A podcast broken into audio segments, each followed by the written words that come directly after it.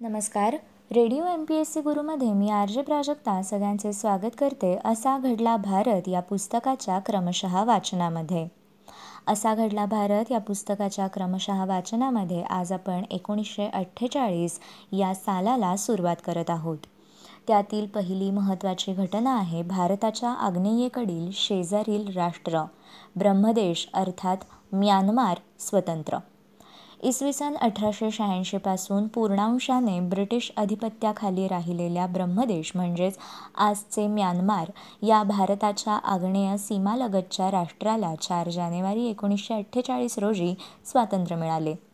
Union of Burma हे नाव धारण केलेल्या या प्रजासत्ताक देशाचे पहिले राष्ट्रपती म्हणून याच दिवशी साओ खे थाईफ यांनी सूत्रे स्वीकारली.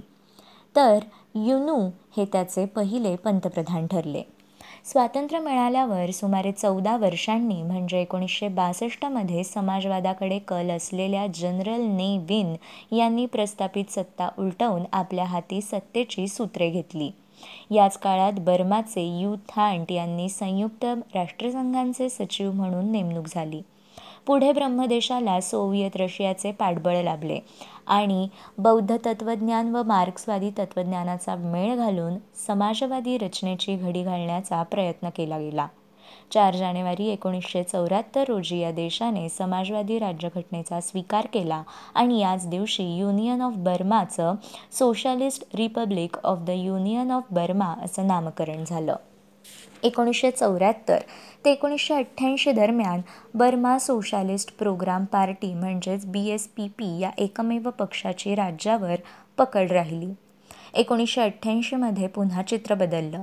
या वर्षीच्या सुरुवातीला लोकशाही समर्थकांनी येथे आठ आठ आठ आठ अपरायझिंग म्हणून प्रसिद्ध असलेला हिंसक उठाव केला.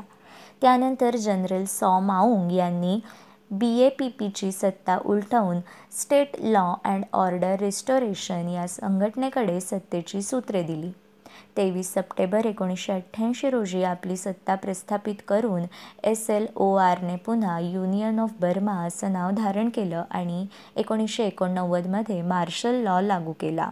त्यानंतर अठरा जून एकोणीसशे एकोणनव्वद रोजी एस एल ओ आरने युनियन ऑफ बर्माचं नाव बदलून युनियन ऑफ म्यानमार असं नामकरण केलं.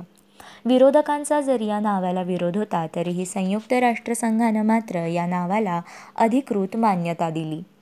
बर्माचं वसाहतीकरण व तीन अँग्लो बर्मीज युद्ध. बंगालची सामुद्रधुनी नैऋत्येला आणि मर्तबान व अंदमान समुद्राने दक्षिणेला वेढलेल्या आणि मोठा समुद्रकिनारा लाभलेल्या म्यानमारवर दीर्घकाळ विविध वंशांच्या राज्यघराण्यांचा प्रभाव राहिला. प्राचीन संस्कृती लाभलेल्या या देशात तिबेटो बर्मन वंशीय जू लोक इसवी सन पूर्व पहिल्या शतकात येऊन वसले. मोन व जू राज्यघराण्यांच्या काळात चीन व भारतखंडांशी त्यांचे व्यापारी संबंध राहिले. इसवी सन पंधराशे नव्याण्णवमध्ये रखाईन घराण्याच्या मदतीने पोर्तुगीजांनी बागो राज्यकर्त्यांवर मात करून येथे शिरकाव केला. परंतु पुढे इथे विविध राज्यघराण्यांनी एकत्र येऊन इसवी सन सोळाशे अकरामध्ये पोर्तुगीजांना येथून हटवलं आणि बर्माचं एकत्रीकरण साधलं. राज्याचा विस्तार करून मणिपूरचा म्हणजेच आजच्या भारतातील प्रदेशाचा ताबा घेतला. पुढे आसाम राज्यही बर्माच्या अखत्यारीत आणलं गेलं. पण आसाम जिंकल्यावर बर्मीज ब्रिटिश भारताच्या सीमेलगत आले. त्यानंतर तीन अँग्लो बर्मीज युद्ध झाली. अठराशे सव्वीसच्या पहिल्या युद्धात ब्रिटिशांनी आसाम मणिपूर अराकन इत्यादी राज्य जिंकून घेतली. अठराशे बावन्नच्या दुसऱ्या युद्धात लोअर बर्मा स्वतःच्या अखत्यारीत आणला. नंतर फ्रेंचांनीही इथे चढाया करून लाओस आणि अप्पर बर्माचा ताबा मिळवल्यावर ब्रिटिश सावध झाले आणि अठराशे पंच्याऐंशीच्या तिसऱ्या अँग्लो बर्मन युद्धात त्यांनी मंडालेचा ताबा मिळवला.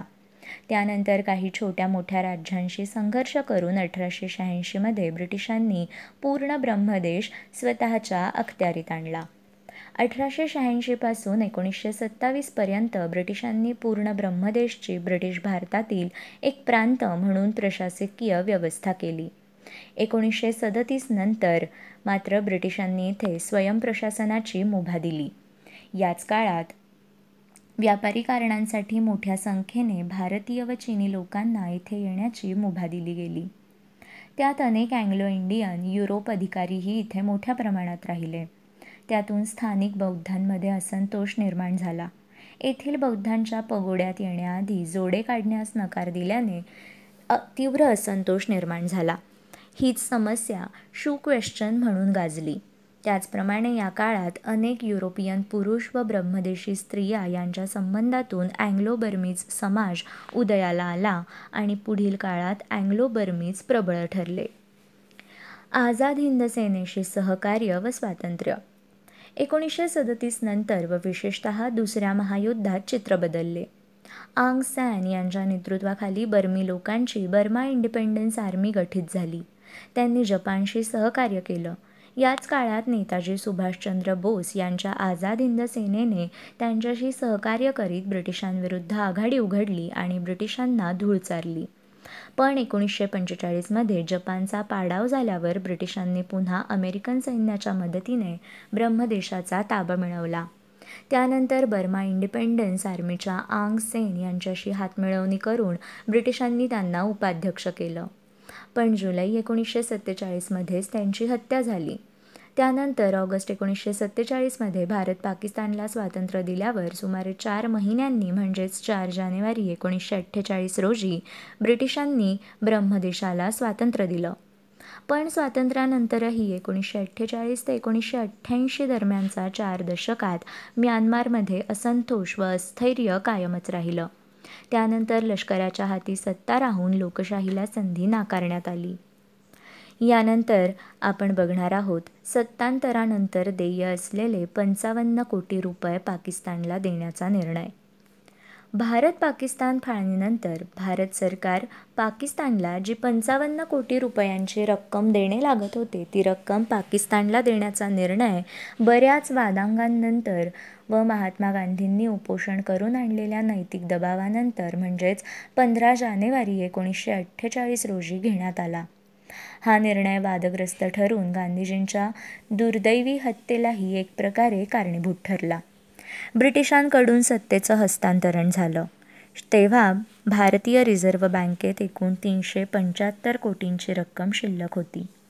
फाळणीनंतर पाकिस्तानला त्यातील एकूण पंच्याहत्तर कोटी रुपये देण्याचे ठरले होते. यापैकी वीस कोटी रुपये भारत सरकारने चौदा ऑगस्ट एकोणीसशे सत्तेचाळीस रोजीच आदेश संमत करून पाकिस्तानला दिले होते. मात्र उर्वरित पंचावन्न कोटी रुपये काश्मीर प्रश्न, दोन्ही देशातील निर्वासितांची समस्या आणि त्यांच्या संपत्तीच्या संरक्षणाची समस्या याबाबतच्या वाटाघाटी होऊन सहमती झाल्यावरच देण्यात यावेत असं ठरलं होतं. परंतु वरील बाबतीत सामंजस्य झालेलं नसतानाही सहा जानेवारी एकोणीसशे अठ्ठेचाळीस रोजी पाकिस्तानने एक खलिता पाठवून उर्वरित पंचावन्न कोटींची रक्कम त्वरित देण्याची मागणी केली. पाकिस्तानचे अर्थमंत्री गुलाम महम्मद यांनी निर्वासितांची समस्या व काश्मीरच्या समस्या सोडवणे आणि प्रस्तुत निधी देणे या दोन गोष्टी एकमेकांशी निगडीत नसून भारताने ही रक्कम रोखून धरून वचनभंग केला आहे असा आरोप केला. सरदार पटेल यांनी हे दोन्ही प्रश्न एकत्रच हाताळणं आवश्यक आहे व भारत सरकारनं ही रक्कम देण्याचं नाकारलेलं नाही हे ठामपणे स्पष्ट केलं. मतभेद, गांधीजींचा आग्रह आणि हिंदुत्ववाद्यांचा विरोध - मात्र महात्मा गांधींचं याबाबत वेगळं मत होतं. भारताने पाकिस्तानला हे पंचावन्न कोटी त्वरित देऊन टाकल्यास पाकिस्तानवर नैतिक दबाव येईल व उभय देशात सामंजस्याचं वातावरण निर्माण होण्यास मदत होईल असं त्यांचं मत होतं. काँग्रेसच्या सर्वच नेत्यांना हे मान्य नव्हते. जोवर पाकिस्तान काश्मीरमधील त्यांनी बळकावलेला प्रदेश परत देत नाही तोवर ही रक्कम रोखून धरावी असं त्यांचं मत होतं. त्याचप्रमाणे पाकिस्तान या निधीचा स शस्त्रास्त्र खरेदीसाठी गैरवापर करेल अशी त्यांची अटकळ होती. तेरा जानेवारी एकोणीसशे अठ्ठेचाळीस रोजी गांधीजींनी काँग्रेस नेत्यांचे मत वळवण्यासाठी बिर्ला भवनात उपोषण सुरू केलं. त्या दिवशी प्रार्थना सभेत आपला निखळ दृष्टिकोन अधिक स्पष्ट करण्यासाठी त्यांनी सांगितलं उभय देशांनी भलेपणाने वागण्याबाबतीत एकमेकांशी स्पर्धा केल्यास मला आनंद होईल. अर्थात कोणत्याही संप्रदायाचा अनुयाय करण्यापेक्षा दोन्ही जमातींमध्ये उफाळलेला हिंसाचार थांबवावा व सुसंवादाची प्रक्रिया सुरू व्हावी हाच पंचावन्न कोटी रुपये त्वरित देण्याच्या आग्रहामागचा त्यांचा उद्देश होता. फाळणीच्या अलीकडे पलीकडे पंजाब प्रांतामध्ये हिंदूंच्या कत्तली झाल्या होत्या.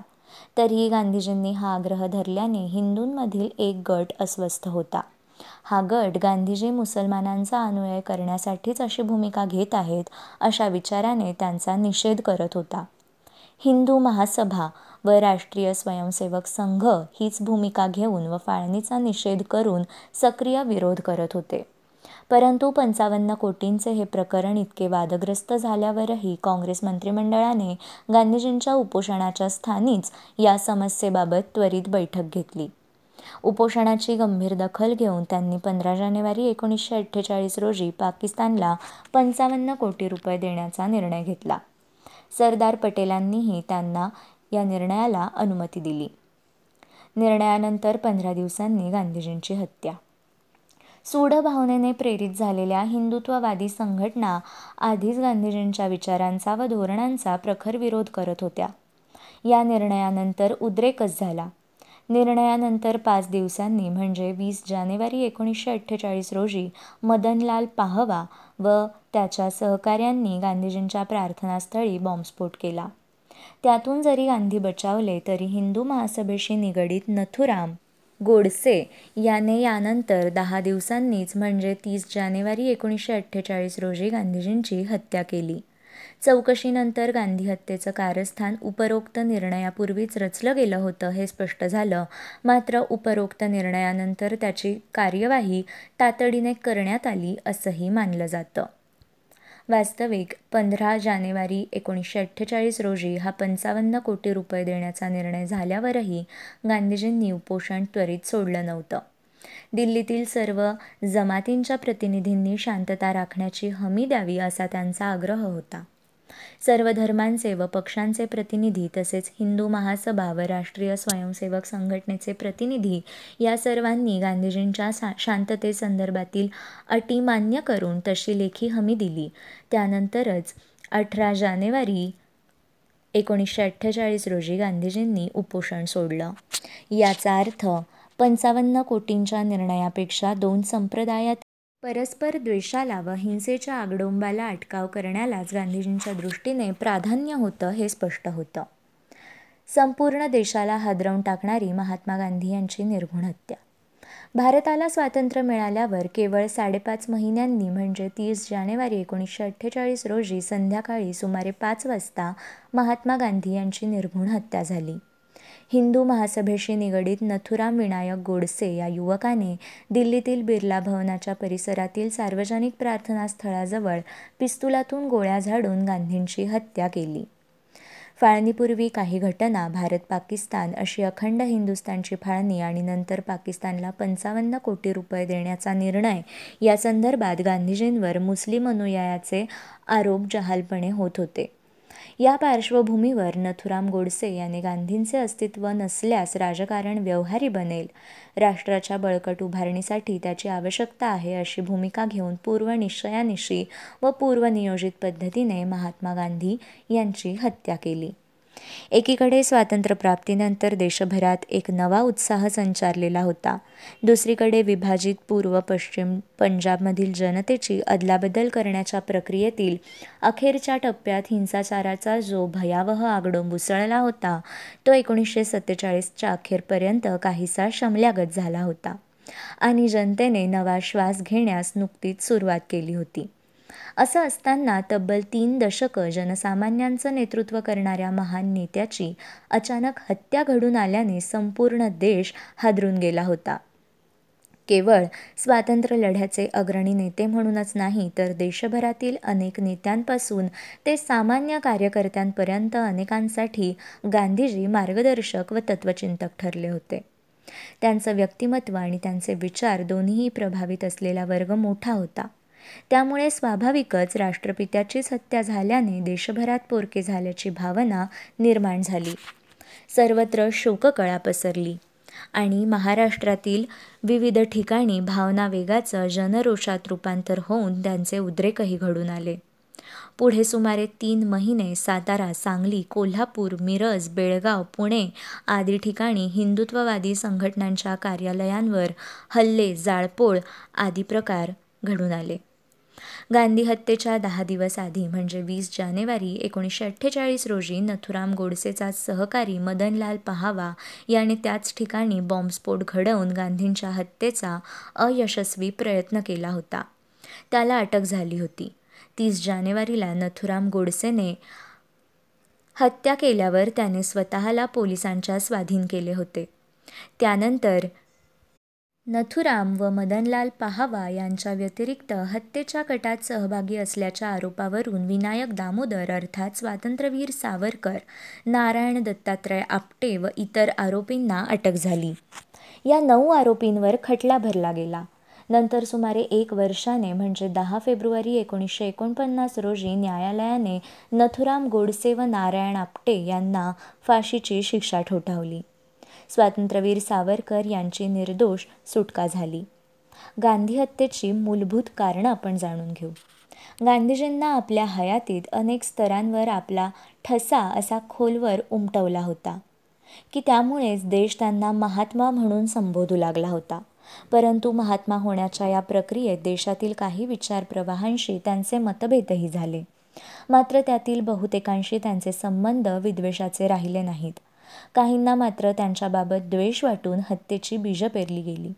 विशेषत फाळणीपूर्व गांधी हत्येचे एक नव्हे तर अनेक कट शिजत होते आणि त्या कटांमधील पात्र व नेपथ्य रचना यांचं संयोजन स्वातंत्र्यापूर्वी म्हणजे फाळणीपूर्वच सुरू झालं होतं. तीस जानेवारी एकोणीसशे अठ्ठेचाळीस रोजी हत्या होण्याच्या पंधरा दिवस आधी पंचावन्न कोटी रुपये पाकिस्तानला देण्याचा निर्णय झाला होता. म्हणूनच बहुतेक इतिहासकार असं मांडतात की नथुराम गोडसे त्याचे सहकारी आणि पडद्यामागचे ज्ञात अज्ञात कारस्थानी यांनी गांधी हट्टेचा जो कट रचला त्याचं कारणही तेच होतं.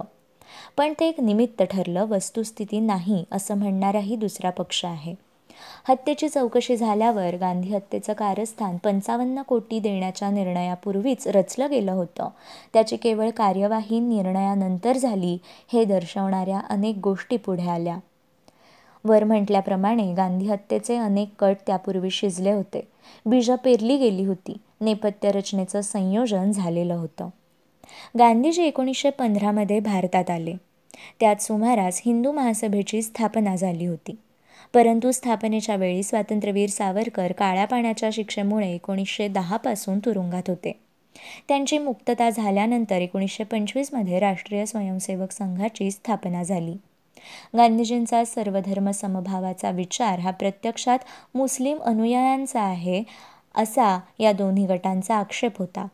त्यामुळे फाळणीपूर्वी आणि फाळणीनंतर या दोन्ही गटांनी गांधीविरोधी भूमिका घेतल्या व गांधींच्या राजकारणाला विरोध केला. एकोणीसशे बेचाळीस नंतर देशातील राजकारणावर गांधीजींच्या सर्वव्यापी विचारांचा प्रभाव होता. त्यातून इंग्रज राज्यकर्त्यांच्याही लक्षात आले की स्वातंत्र्य संदर्भातील अंतिम टप्प्यातील वाटाघाटी गांधी प्रणित काँग्रेससोबतच कराव्या लागणार आहेत.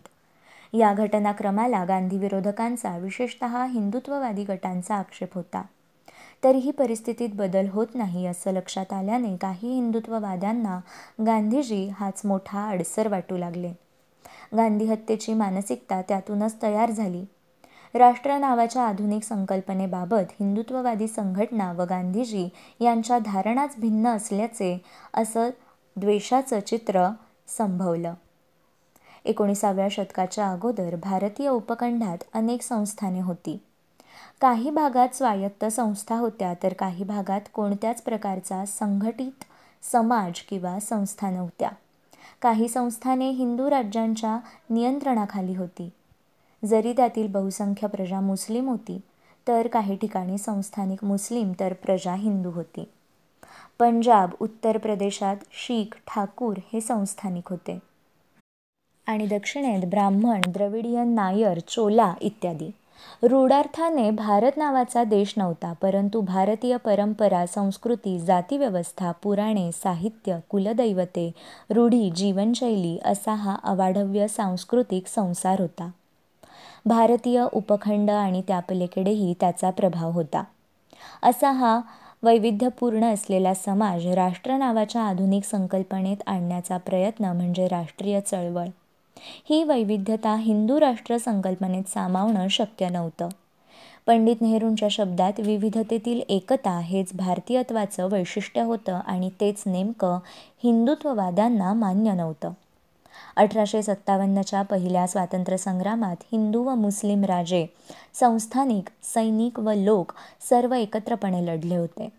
परंतु त्या एकजुटीचा धक्का बसल्यामुळे इंग्रज राज्यकर्त्यांनी पुढे फोडा आणि झोडा हा तंत्राचा सत्ता टिकवण्यासाठी वापर केला.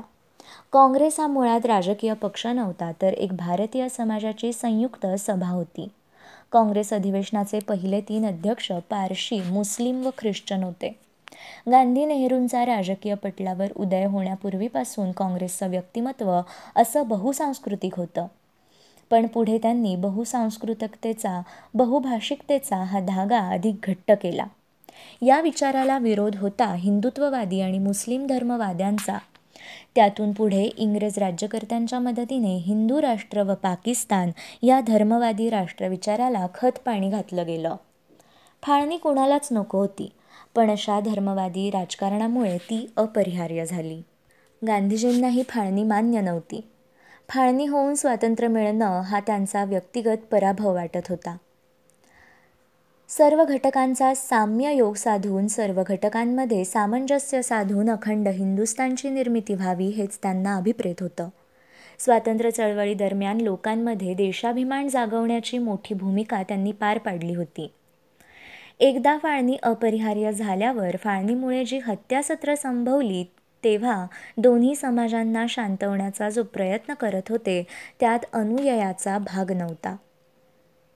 तीन दशकं ते ज्या तऱ्हेने अहिंसेचा पुरस्कार करत होते उपोषणा व इतर मार्गांचा अवलंब करून प्रतिकूल शक्तींना वश करण्याचे प्रयोग करत होते तेच प्रयोग फाळणीच्या वेळीही ते करत होते.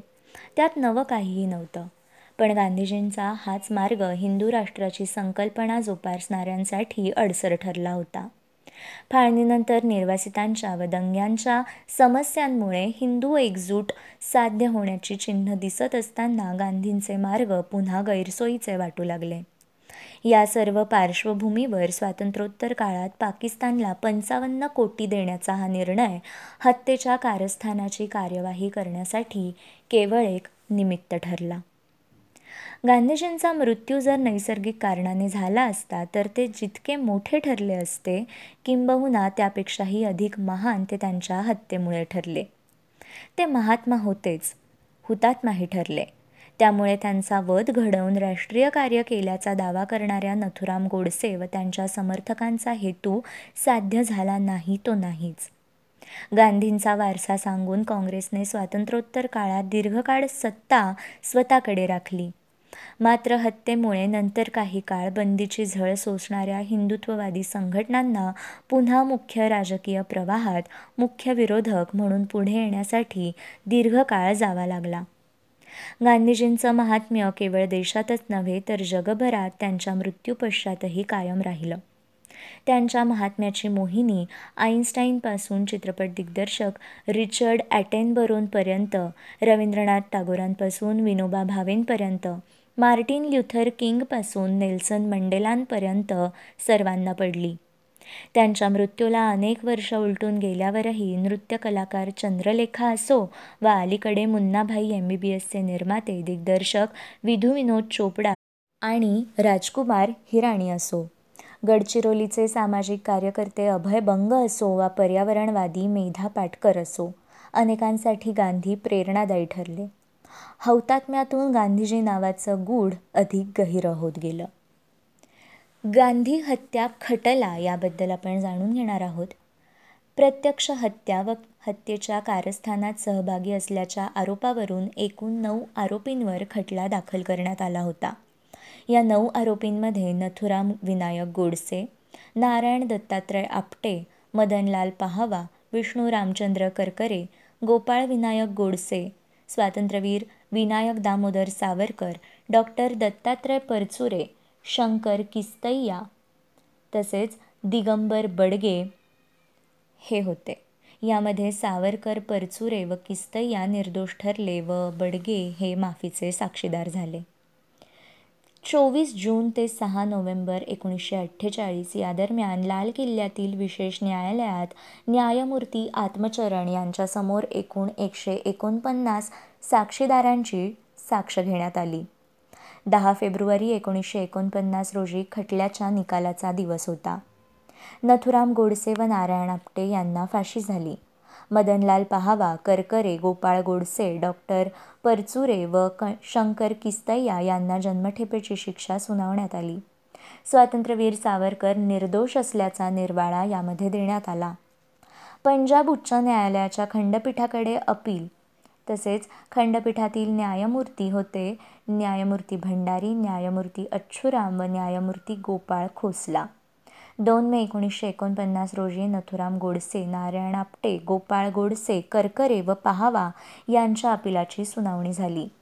एकवीस जून एकोणीसशे एकोणपन्नास रोजी अपिलाचा निकाल आला. नथुराम गोडसे नारायण आपटे गोपाळ गोडसे करकरे व पहावा या पाचही आरोपींची अपिले फेटाळली जाऊन त्यांची शिक्षा कायम राहिली. डॉक्टर परचुरे व शंकर किस्तय्या यांची अपिले मान्य होऊन त्यांना दोषमुक्त ठरवलं गेलं. तर पंधरा नोव्हेंबर एकोणीसशे एकोणपन्नास या दिवशी नथुराम गोडसे व नारायण आपटे यांना फाशी दिली गेली. मित्रांनो असा घडला भारत. या पुस्तकाच्या क्रमशः वाचनामध्ये आज आपण इथेच थांबूया. उद्या आपण पुन्हा भेटूया नवीन प्रकरणांसोबत. मित्रांनो असा घडला भारत. या पुस्तकाचे क्रमशः वाचन सत्र तुम्हाला कसे वाटले हे तुम्ही आम्हाला व्हॉट्सॲपवर कळवू शकता. त्यासाठी आमचा व्हॉट्सॲप नंबर आहे eight six nine eight eight six nine eight eight zero अर्थात शहाऐंशी अठ्ठ्याण्णव शहाऐंशी अठ्ठ्याण्णव ऐंशी. मित्रांनो अशाच माहितीपूर्ण आणि अभ्यासपूर्ण सत्रांसाठी तुम्ही ऐकत राहा radio M P S C Guru. उद्या आपण पुन्हा भेटूया अशाच नाविन्यपूर्ण सत्रांमध्ये. मी आरचे प्राजक्ता सगळ्यांची रजा घेते.